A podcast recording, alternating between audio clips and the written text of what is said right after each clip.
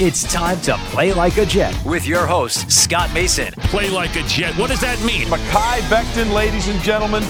Human beings that large should not run as fast as Mekhi Becton did.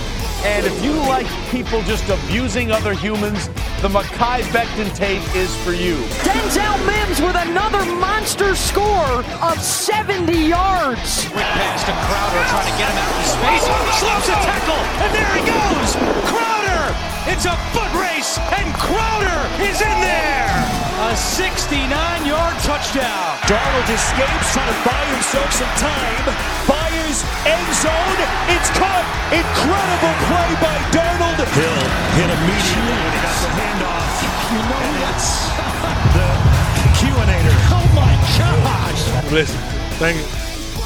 From the PlayLikeAJet.com digital studios, this is Play Like a Jet. My name is Scott Mason. You can follow me on Twitter at PlayLikeAJet1, and we are doing the off-season roundtable. So for this edition of the roundtable, I want to talk to a friend of mine who also happens to be a best-selling author not once but twice. And this most recent book was a huge hit. It was sold out on Amazon for quite a while. I happen to know somebody who got me a copy. It wasn't him, it was somebody else that I knew. He wouldn't send me a copy. I thought we were friends, but he wouldn't even send me a copy of the book that he wrote. Of course, I'm talking about my friend who's been on the podcast a bunch of times before, author of Van Halen Rising, and also author of the new book, Ted Templeman, A Producer's Life. Greg Renoff, and he's brought with him a special guest, his nephew Luke, who happens to be one of the biggest Jets fans out there. So, Greg, Luke, welcome to the show. Thanks for having us on. Greg, you've been here before. Luke, this is your first time on the show. So, this is the off-season roundtable. Essentially, what we do here is we go around the horn, talk about what happened with the Jets last year a little bit, rehash, and then talk about what we think the Jets can do to get the team back on track and in the right direction. And obviously, after a 2 and 14 season, that's very necessary. We're not talking about a team that's coming off a winning season or a playoff season. They were the second worst team in the league. So there are a lot of improvements that need to be made. But before we get to the improvements, we've got to talk about what just happened the Adam Gase era. So, Luke, I'll let you go first, and then Greg, you can follow him. What are your thoughts on the Gase era? Reflect back on it for me, Luke. Anything positive you can take out of it? I mean, the only positive thing that I could probably think of is drafting Mekhi Becton, Hmm. who like was a great pick and wasn't the first um, tackle drafted, which was good. And he didn't make a lot of moves, which was the issue. He didn't do a lot in free agency or anything like that. And we've got a ton of draft picks, which is the one another good thing he did. But yeah, he didn't do a lot. You know, uh, I think although my nephew Luke is younger than us, Scott, and he hasn't had the pain that we've had as Jet fans for so many decades, I think you and I and a lot of other Jet fans, probably the majority of Jet fans, probably knew the way this was going to end the day it started. I remember very vividly you and I texting and going, "It's not possible they're going to hire Adam Gase," and lo and behold, they hired Adam Gase. So we had hope that it was going to be a uh, situation where we were wrong, and we tried to be optimistic and think, well, maybe maybe it won't go south like it went south in Miami for Gase. But it was pretty much an unmitigated disaster. I think the uh, winning streak two years ago, I think in retrospect, probably was a, a, a mirage. I think a lot of people have observed that, that it was sort of gave a false sense of optimism to a lot of people that, oh, things were going to trend in the right direction. When in reality, it was it was pretty clear that the team had not gotten better over that off season, and that what's even worse is that I think it's kind of at this point pretty hard to debate. Uh, excuse me, to, to um, disagree with the notion that Sam Darnold has gotten worse over the last three years, which really really bums me out. That he went from at the end of his rookie season um, looking like he was really going to become a quarterback that was. Uh, you know, going to be at least middle of the pack at the lowest and maybe a top 10 quarterback to now somebody who's really kind of hit a crossroads in his career and it was really struggling last year. So it's hard to look back on the Gase era, thinking as far he's he was the offensive guru who was going to be the quarterback whisperer.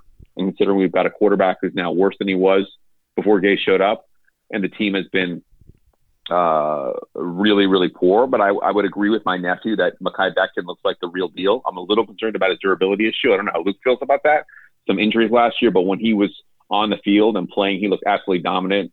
Um, even the, the San Francisco game, if we could um, think about that with our new coach on the other side of the field as the defensive coordinator over there, he really was um, really, really looked good in that game against some really, really great players, and um, that's something definitely to be optimistic about the the era. Uh, but it's hard otherwise to look look at, to see anything positive that could have come out of it. It was just a disastrous last two years. Greg, you brought up the new coach, Robert Saleh, who was coaching against the Jets when the 49ers beat up on them in week two of the 2020 season. So, Luke, I wanted your take on this first. What are your thoughts on the hiring of Robert Saleh? Thumbs up, thumbs down, somewhere in the middle? Um, I think he's good. I think he did defense a lot, and our defense is good, so he can definitely bring them to the next level. And I'm hoping that he's able to make moves like he did for the 49ers, bringing in a lot of guys like Richard Sherman and stuff like that. So I'm praying like he's ballsy enough to like actually make move and do something important. Yeah, I mean, I think that's I think that's a really interesting point that Luke brings up about the excitement that Saleh brings to the table. I think one of the other less I think less discussed issues about the Gase era was that in terms of excitement around with free agents. I don't think a lot of players, I mean, players want to get paid, but if they had choices, I would suspect that there were a number of players who probably would have chosen to go elsewhere, considering that Gase didn't exactly have the most peaceful relations with players in Florida. It seemed like there were definitely some some problems there.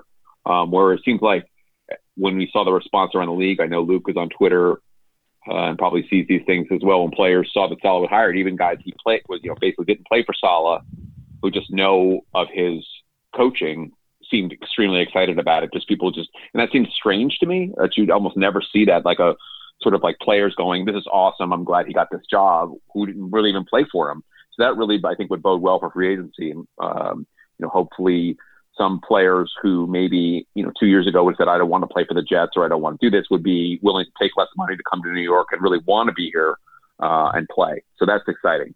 The guy who's going to be in charge of free agency and the draft for that matter is Joe Douglas. He's also the one who selected Robert Saleh. The final call, of course, was ownership, but it was Douglas who led the charge. It was Douglas who made the recommendation. Luke, what are your thoughts on Joe Douglas so far? He's only had one full offseason, so it's hard to judge him too harshly or too positively in either direction. But what do you think about what we've seen so far?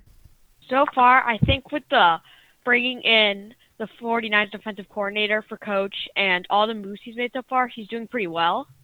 Um, and uh, I'm hoping that like our last owner, he didn't like do a lot besides the Bell thing. Otherwise, there wasn't a lot. So yeah. Yeah, I mean, I think I think Luke already brought up Mekhi Becton, and I think that was a, a great a great pick. I mean, I think that's that's something where I, I really feel like in the Maccagnan era that that would have been a pick that wouldn't have been made. There would have been some effort to get some other, some other, you know, there would have been like the overlooking of the trenches. That was continually a problem with, um, you know, going from a team with a dominant offensive line to a team with a terrible offensive line as it's really or extremely mediocre we've had for the last five to seven years or more is that uh, our previous general manager thought he would build the the offensive line through drafting six round players, basically, and free agent scrap heap guys.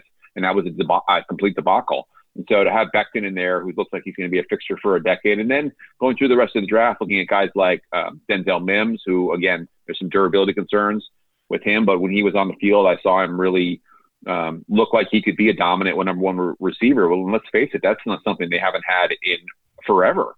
And so um, you know, I, you really, I think it usually takes a couple of years to sort of see what you can do with the draft. But Bryce Hall looked like he could be a big contributor as well. Um, maybe Ashtyn Davis, maybe he's not a, a starter necessarily, but he looks like a guy who can be a, a good rotational player and be good on special teams. So I was really pretty pleased with uh, the, the draft in the last last year, and we'll, and we'll see. But considering where we've come from. I mean, it's hard to imagine it getting worse, as Luke, you know, mentioned the previous general manager. It's been uh, it's been not exactly uh, hard to top that if you're uh, you're Douglas. We'll see if Joe Douglas can top it. As you said, it's not going to be that difficult. In order to do it, though, he's got to start with free agency because that comes before the draft. So, Luke, Are there any positions, any players in particular that you think the Jets should go after in free agency? And are there any players that are on the Jets right now that you think they should prioritize internally? Any players you think they should get rid of? Um, I think for one that Marcus Maye so far this season had a great season and he should stay. And I think in free agency, if you could go maybe even um, Deshaun Watson trade for him, or in free agency go for Allen Robinson, who would be like a great threat if we're going to keep Darnold, like to help him because he never really had great receivers. Um, besides Crowder, he didn't have a main guy to throw to, so I think that's an important position. And even running back, just like a decent running back. Otherwise, yeah, those are the main things. Yeah, I mean, I agree with Luke. I mean, I think the Allen Robinson factor would be huge. I mean, that would be, I, I would think, I mean, I'm thinking back, I mean, I'm trying to think of the, the last, like Brandon Marshall probably would be the last, his one season here where he was dominant, like the last true number one receiver, a guy who could actually take over a game and, and, and be counted on for 10 or so catches. I mean, having that would make a huge, huge difference. Um, you know, and I think that's, that's worth, that is definitely worth paying for. And you can imagine if he did end up coming here and having to pair him with Mims and then Crowder, as as uh, Luke observed, that would be a really really great trio to, to trot out there. And then you know I really would like to see personally. I'm not a, a huge advocate for making the Watson deal just because I I fear that it's going to leave the Jets in the same situation they've been in a lot of years, where you would be um, again depending on how the deal was, you know, what how many picks you're giving up and stuff like that. But I, I would really hope that Douglas now with the amount of picks he has has the opportunity to really build, especially the offensive line. He's an offensive lineman himself in college, and that I hope will be uh, the way that he will go because we've seen in previous decades, and we've also seen it in the playoffs. I mean, we just saw what happened in the Super Bowl when when one team that should have been much much better trotted out an offensive line that suddenly was injured and didn't have didn't have their guys out there. It can really make a difference, and I think it's been pretty pretty clear that the offensive line play for the Jets for the last at least least five years, if not more, has been mediocre at best. And so I really would would love to see him use picks to really bring in a bunch of of top um, top linemen. Again, not not all the picks, but just not give away, not trade away picks that for Watson that you might um, end up going. While we now we can't can't get a couple of tackles or guards to help bolster that line. But that said, you know, Scott, you and I have talked about this, and I know Luke has probably seen Watson play a lot. Watson is by far you know the the most exciting and most I think uh, talented quarterback like this to be available by trade in in forever. I mean, you think about someone like Jimmy Garoppolo, and you think, well, Garoppolo was you know was out there and he had that streak and everything, but you, you, there aren't, as you as you said to me, Scott, on the phone, and Luke certainly understands as well. You, there, these guys don't ever come available. No one says, "I'm trading Drew Brees," you know, in his prime. I'm trading uh, Tom Brady in his prime. Nobody ever, no team ever says that. Of course, they lock these guys up and they pay them whatever it takes to keep them happy. And so, um, you know, I say that with that understanding, but I, I just, I don't want to overpay. I don't want to just sort of have that the get rich quick mentality where we'll just we'll get the quarterback and then uh, be in a situation where you know Watson looks average because he's running for his life and they're winning four games like they did last year in Houston. Greg, since you brought up Deshaun Watson, let's talk a little bit about the quarterback position. Now, the Jets are not going to make a big splash in free agency at quarterback. There's nobody available there that it would make sense to do it with anyway. The name that you mentioned is Deshaun Watson. There's a ton of speculation around him. And perhaps if he becomes available, maybe the Jets getting in and being one of the top bidders, being aggressive on Watson. There's Sam Darnold. Do they bring him back and try and see what he can do in a new offense with better personnel? Do they go into the draft and draft Zach Wilson or Justin Fields or maybe even Trey Lance? Luke, what do you think? What should the Jets do at quarterback here? Should they go all in for Watson if he becomes available? Should they keep Darnold and try to build around him? Should they draft one of the quarterbacks that's going to be available in April? What do you think? Obviously Trevor Lawrence is going to be available to draft, and I personally don't like Justin Fields, so I think it's either Watson or Darnold. Um, Darnold hasn't had a huge chance with a uh, bad O line and like not great receivers. He hasn't had a huge chance to like prove himself, and a bad coach. So if you give Darnold one more chance, I think he can still be decent, and I don't think his career's over yet. Yeah, I mean, I think that's I think that's a defensible position. I think I mean, I think the reality was is sadly that when you look at the numbers for Darnold last year, they really weren't very good, and he really was very, you know, very much at the bottom of the of the quarterback rankings. You know, and that said, I think we've seen Darnold play much better in his rookie year, and it's sort of it's it's sort of remarkable how far he's fallen. Yeah, I certainly would be in favor of of, of probably pulling the trigger at number two and picking a quarterback and then trading Darnold than I would over the over the Watson just because of the cost of it. But you know, I think I think I mean I think it also depends on how far they think they're away from competing. I think that's the big thing. If they think that Darnold is sort of a hold the hold the fort guy for one year, then they're going to go out and try to get a different quarterback. But uh, as we've discussed, I think Scott on the phone and, and other people have certainly have talked about it. You know, you have the premium pick this year. If you get to be a, a nine and seven or seven and nine team, then you get caught in the middle of the draft where you may not have the ability to pick the quarterback you want, and then suddenly you're in the situation that the the Bears are in, where you have a quarterback who's kind of mediocre, and you have a big contract with him, and you don't know how to uh, how to get out of that. And so I think it's um, I think you know for me. I, I'd rather see. I'm not sure who to pick at number two, but I'd rather probably see that happen than than have the basically empty the draft capital barrel out to get to get Watson. Um, but you know, it's it's there's definitely some um, some things that still could happen. Obviously, we're going to see guys throw in their pro day and things like that, and the the stock rises and falls. So it'll be interesting to see what ends up happening. But they have a you know they have a premium pick. You could you could potentially trade out of number two. Um, you know, if there was something, uh, there was another quarterback, something that catches your fancy, maybe you can move out of that position potentially and still have some picks. But it's uh, it's it's one of these situations where it's going to define Joe Douglas's tenure. There's no question about it. Um, this number two pick is going to be a, a big part of that story. Play like a Jet. Play like a Jet. Let's talk draft outside of the quarterbacks. Let's assume, for the sake of argument, because we already heard what you guys think about these quarterbacks in the draft, that the Jets decide to either stick with Darnold or go in another direction and they don't pick a quarterback at number two. What would you do there? Would you trade down? Is there a player you like at number two? And what else do you think the Jets should do in the draft? Any particular players or positions you think they should target, Luke? Um, I think the two main one or the three actually. If they don't go for Allen Robinson, then receiver would be an option at there. I think they've got the 20th or 22nd or something like that.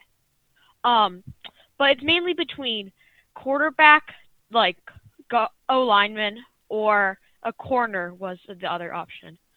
Which I, I'm not a big fan of corners that early in the draft, so it's mainly like QB versus um, lineman. But I like the guy everyone's saying they're gonna get. I forget his name, but I like him or one of the quarterbacks. Yeah, I mean, for me, if you were going to not take a quarterback and you trade down, I mean, getting someone like you know a, a Sewell or someone else, just an absolutely dominant, can't miss offensive lineman to plug in there. I mean, I think that would go uh, go so far. Uh, thinking back to previous decade with the Jets, where the Jets were able to build with D'Brickashaw and the rest of that on, offensive line, some good free agents, maybe you Alan Faneca um, and Mangold and these other players that they were able to build that line around, and that made a huge, huge difference. And that was uh, what made that team great, I think, ultimately. And to have a, another incredibly, you know, just a guy you can put in there and you just know can just can just really uh, dominate whoever's across the line from them, just like Mekhi Becton can. That would be a huge step forward. I think making this team much much better going forward. So that would kind of be my my thinking um, about that. If you weren't going to take a quarterback at number two.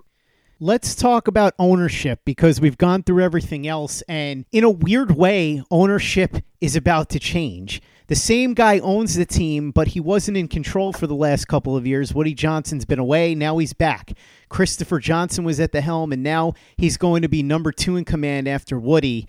Luke, how do you feel about Woody Johnson coming back? Do you care one way or the other? I think that personally it's good because the previous guy in charge didn't really help us a lot. We stayed like similar record the past few years. Like our best one was like seven and nine or something. So I think it's like definitely time to change and like a good decision. Yeah, I mean, I think that's an interesting point. I mean, I think I think Chris Johnson, Woody's brother, seemed to do a lot of things right in terms of especially relations with players and sort of a political environment that was often contentious between ownership and players. He seemed to handle that really, really well. And he seems to be, I think, a good a good guy and all you know by all accounts seems to be a, a quality person.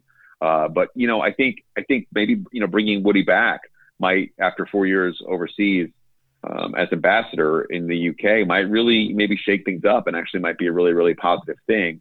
Um, I can only imagine that Woody has been um, watching from overseas and been disgusted by what he's seeing. I mean, like, how could he not be? He's, you know, you own this team and it's like you've owned it for a long time and your brother takes over and it doesn't really get any better. And so I, you know, you know, brother's coming home and he's going to want to maybe, you know, maybe make some, um, some decisions that might really be maybe brash. I don't know. You know, Woody never seemed like a reckless guy, but he also is somebody who in the past had kind of could be talked into doing things, you know, the Tim Tebow move and some other things that, you know, maybe were kind of flashy things. So it'd be interesting to see if he's sort of in that mindset when he comes, you know, comes and gets settled now that he's back and that there's going to be uh, some free agent moves that he's going to really kind of, you know, push for some of these these things to kind of get fans excited again, His, as Woody has done in the past, I think with with certain moves. But um, yeah, I mean, I think uh, I don't think anyone can look at Chris's track record and you know, again, no offense to the guy, seems like a nice guy, but I don't think you can look at it and go, "Wow, it's been like it's been an amazing tenure with Chris, Chris uh, calling the shots as owner." Last order of business, gentlemen. And Greg, I've asked you this question before, but I'm going to bring it up again. Luke, I don't know if you know this because I don't know how often you listen to the show, but we talk a lot of pizza around here on Play Like a Jet.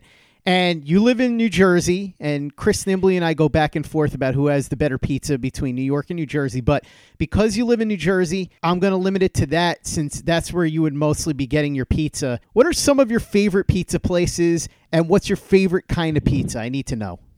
I just like plain pizza mainly, but I like Parmesan cheese on it. Mm. And some of my favorite places are um, there's a place near my house called Angelo's. It's got good pizza but um, my favorite place, it's kind of like it's like 40 minutes away from my house, which sucks. But it's called Godfather Pizza.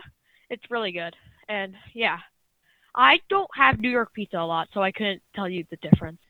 Greg, I think we're going to have to fix that. You got to talk to your brother Mike about making some trips into the city to take this boy for some good New York pizza.